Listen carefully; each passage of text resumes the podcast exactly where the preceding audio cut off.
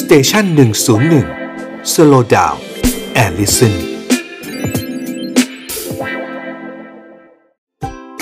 Health and History กับหมอต้น นายแพทย์กฤษดาซื่อรามพุทธ ใน EP นี้นะครับ ของ Health and History EP นี้เราจะคุยกันถึงเรื่องสำคัญ วันนี้เนี่ยครับ จะขอเอาเรื่องที่ไม่เกี่ยวกับอาหารการกินบ้าง เอาเป็นเรื่องใกล้ๆตัวบ้างเพราะอย่างตอนช่วงนี้เนี่ยคนก็ยังห่วงกันนะครับในเรื่องของวัคซีนที่เราฉีดนะฮะโดยเฉพาะในช่วงนี้เราก็จะห่วงกันถึงในอีกรุ่นหนึ่งและเจเนอเรชันลูกหลานของเราที่ฉีดไฟเซอร์ใช่ไหมครับ จริง ๆ แล้วเนี่ยวัคซีนเนี่ยมีขึ้นมาเพื่อที่จะป้องกันเชื้อนะครับ แต่ในสมัยก่อนเนี่ยมันมีสิ่งหนึ่งที่นักวิทยาศาสตร์หรือว่าแพทย์นะครับที่เป็นผู้ดูแลในเรื่องการสร้างยาปฏิชีวนะเขาห่วงกัน ก็คือเรื่องของเชื้อดื้อยานะฮะที่เรียกว่าเป็น สุดยอดเชื้อดื้อยาหรือว่า superbug นะครับจะเรียกว่าสุดยอดก็ไม่เชิงสุดยอดมันเป็นคำบวก เพราะฉะนั้นต้องเรียกว่าเป็นเชื้อดื้อยาระดับมาเฟียเลยที่ร้ายกาจมากนะฮะ superbug เนี่ยหลายคนอาจจะเคยได้ยินหรือรู้จักกันมาแล้วมันมีเชื้อดื้อยาที่ดื้อยามากกว่าธรรมดานะครับ แต่จริงๆแล้วมันมีประวัติศาสตร์ที่ผ่านมานะครับ มันต้องเริ่มรู้กันมาก่อนว่า เชื้อดื้อยาเนี่ยมันมีที่มาอย่างไง มีประวัติศาสตร์ในไทม์ไลน์ของมันมาอย่างไง แล้วเราจะรู้ครับว่าเราจะป้องกันมันยังไงนะฮะหนึ่งเลยนะครับ เชื้อดื้อยามาตั้งแต่ในสมัยที่มีการสร้างยามาครั้งแรกครับ ตรงไปตรงมาครับ เมื่อไหร่ที่มียาฆ่าเชื้อ จุดแรกนั้นก็เริ่มที่จะเป็นจุดกำเนิดของเชื้อดื้อยาครับยาฆ่าเชื้อมีตอนไหนนะครับยาฆ่าเชื้อมีมานานแล้วแต่ยาฆ่าเชื้อที่เรารู้จักกันดีหรือยาปฏิชีวนะ ตัวแรกๆที่เรารู้จักกันดีก็คือเพนิซิลินนะครับที่ผู้คิดค้นก็คือท่านเซอร์ ผู้ได้รับ อัศวินนะฮะผู้ได้รับเครื่องราชอิสริยาภรณ์อัศวินจากอังกฤษนั่นก็คือเซอร์อเล็กซานเดอร์เฟลมิงเซอร์อเล็กซานเดอร์เนี่ยเป็นผู้ที่คิดค้นเพนิซิลิน หรืออาวุธลับที่ต้องเรียกว่ามือฉมังเลยนะฮะที่สามารถที่จะฆ่าเชื้อตอบโจทย์ในยุคของสงครามโลกครั้งที่สองได้นะครับซึ่ง ต้องเรียกว่าในสมัยนั้นเนี่ยถ้าไม่ได้ยาปฏิชีวนะของเซอร์อเล็กซานเดอร์เนี่ยคนก็คงตายมากกว่านี้ มันเปรียบเสมือนในปัจจุบันเนี่ยเราไม่ได้ยาฟาวิพิราเวียร์โมลนูพิราเวียร์นะครับเราก็อาจจะตายกันเกลื่อนกล่นและจากเชื้อโควิด เพราะฉะนั้นเนี่ยลองนึกภาพครับว่าเมื่อสมัยเกือบร้อยปีก่อนเนี่ยเซอร์อเล็กซานเดอร์ผู้คิดยาปฏิชีวนะเนี่ยครับโอ้จะโด่งดังเพียงไรก็ไม่น่าแปลกใจนะฮะที่ท่านได้รับรางวัลโนเบลในปี 1945 ซึ่งในปีเดียวกันกับที่ท่านได้รับรางวัลโนเบลนั่นเองน่าแปลกไหมฮะว่าท่านได้รับรางวัลโนเบล ในสาขาที่อุตส่าห์คิดค้น ยาปฏิชีวนะช่วยชีวิตชาวโลกได้ แต่ท่านก็พูดถึงยาของท่านไว้ในแง่หนึ่งด้วยนะน่าสนใจมากเลย นั่นคือท่านพูดว่าต่อไปในอนาคตเนี่ยให้ระวังในเรื่องของการเกิดเชื้อที่จะดื้อยา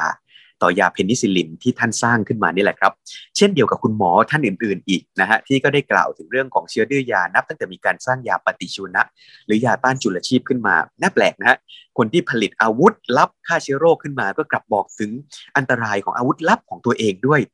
นี่คือสิ่งที่คนที่เป็นอัจฉริยะนะฮะของโลกจะพูดครับ เขาจะพูดทั้งข้อดีและข้อเสีย เขาจะไม่พูดแต่โฆษณาชวนเชื่ออย่างเดียว ลองสังเกตนะฮะอัจฉริยะของโลกที่แท้จริง อย่างเช่นอัลเบิร์ตไอน์สไตน์ก็พูดคล้ายๆอเล็กซานเดอร์เฟลมิงนะครับไอน์สไตน์เนี่ยรู้ในกลไกของฟิชชันนิวเคลียร์ฟิชชันฟิวชันเป็นอย่างดี แล้วก็รู้ว่ามันจะไปสร้างระเบิดหรืออาวุธมหาประลัยที่เป็น atomic bomb ได้ ซึ่งเขาก็ได้พูดถึงอันตรายของมันเอาไว้ ไม่ได้เชิดชูว่ามันเป็นสิ่งที่ดีนะครับ เพราะฉะนั้นอเล็กซานเดอร์เฟลมิงได้พูดไว้แล้วว่าในอนาคตเนี่ยจะต้องเกิดเชื้อดื้อยาขึ้นมาแน่นะครับ ทีนี้การเกิดเชื้อดื้อยาเกิดได้ยังไงนะครับ professor จาก professor Scott นะฮะจากมหาวิทยาลัยฮาร์วาร์ดซึ่งอยู่ที่ Mass Gen นะฮะ Massachusetts General Hospital เนี่ยท่านทำเกี่ยวกับเรื่องประวัติศาสตร์ทางการแพทย์ก็ได้เล่าเอาไว้ว่า การเกิดเชื้อดื้อยาเนี่ยครับมันมีโอกาสเกิดขึ้นมาได้นะฮะไม่ว่าจะเป็นการเกิดได้จากการใช้ยาที่ต่ำเกินไปนะฮะหรือการใช้ยาที่มากเกินไป การใช้ยาที่ผิดข้อบ่งชี้ไม่มีข้อบ่งใช้ก็ใช้นะครับ หรือแม้แต่นะฮะฟังดีๆนะครับ แม้แต่การใช้ยาในปศุสัตว์ หรือพูดง่ายๆ ในเป็ดไก่หมูปลากุ้งนะครับ ที่เรากินกันอยู่เนี่ยครับฟาร์มใหญ่ ๆ แล้วกันนะฮะที่เขาใช้ยาปฏิชีวนะเนี่ยมันมีผลถึงมนุษย์ที่ทำให้เกิด superbug หรือว่า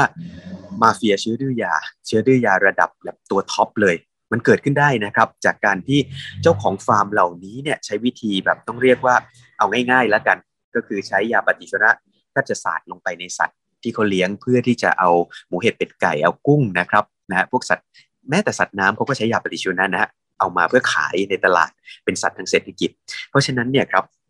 การเกิดเชื้อด้วยาถึงเกิดได้จากทั้งมนุษย์ทำเอง นะครับจากการกินยาของเราเอง และจากฟาร์มปศุสัตว์ซึ่งนั่นก็มนุษย์ทำเหมือนกัน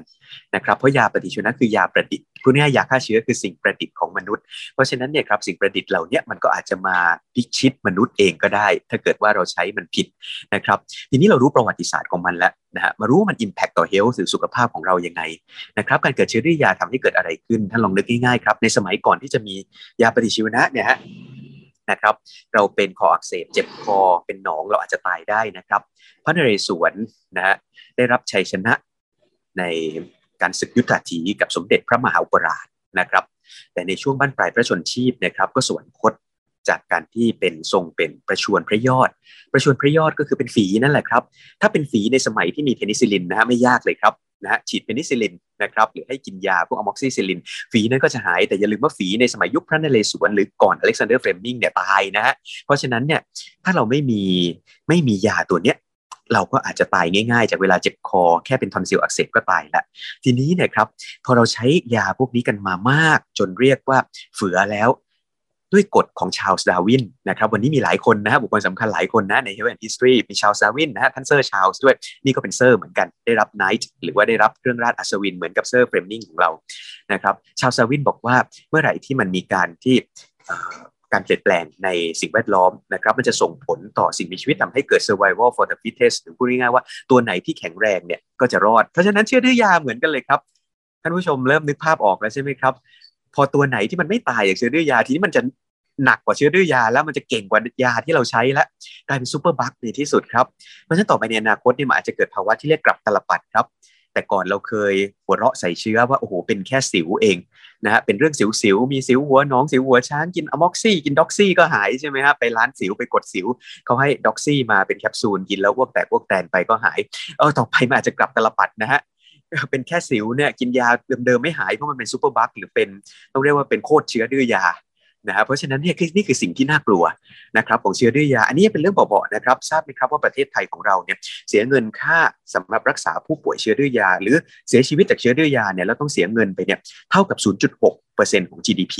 เพราะฉะนั้นเชื้อดื้อยานี่มีผลกับเศรษฐกิจเป็นวาระแห่งชาติเลยครับมันเป็นยุทธศาสตร์ชาตินะฮะในการจำกัดเชื้อดื้อในการกำจัดเชื้อดื้อยา นะฮะแล้วก็จำกัดมันด้วยนะครับเพราะฉะนั้นเนี่ยเทคนิคสุดท้ายที่อยากจะฝากไว้ง่ายๆ ในเรื่องของเชื้อดื้อยาก็คือว่าพยายามใช้ยาปฏิชีวนะเท่าที่จำเป็นนะครับบางทีเจ็บคอเลยยังไม่ต้องกินยาปฏิชีวนะเสมอไปครับบางทีเวลาคนไข้มาหาผมที่คลินิกเนี่ยก่อนที่จะให้ยาบางทีผมจะแนะให้คนไข้กินน้ำขิงก่อนเวลาที่เจ็บคอเนี่ยผมสังเกตว่าผมกินน้ำขิงนะฮะไม่ว่าจะเป็นคอที่เจ็บหรือน้ำมูกที่มีเนี่ยมันก็หายไปนะครับ เพราะว่าหลายครั้งเลยครับ โรคที่เราเป็น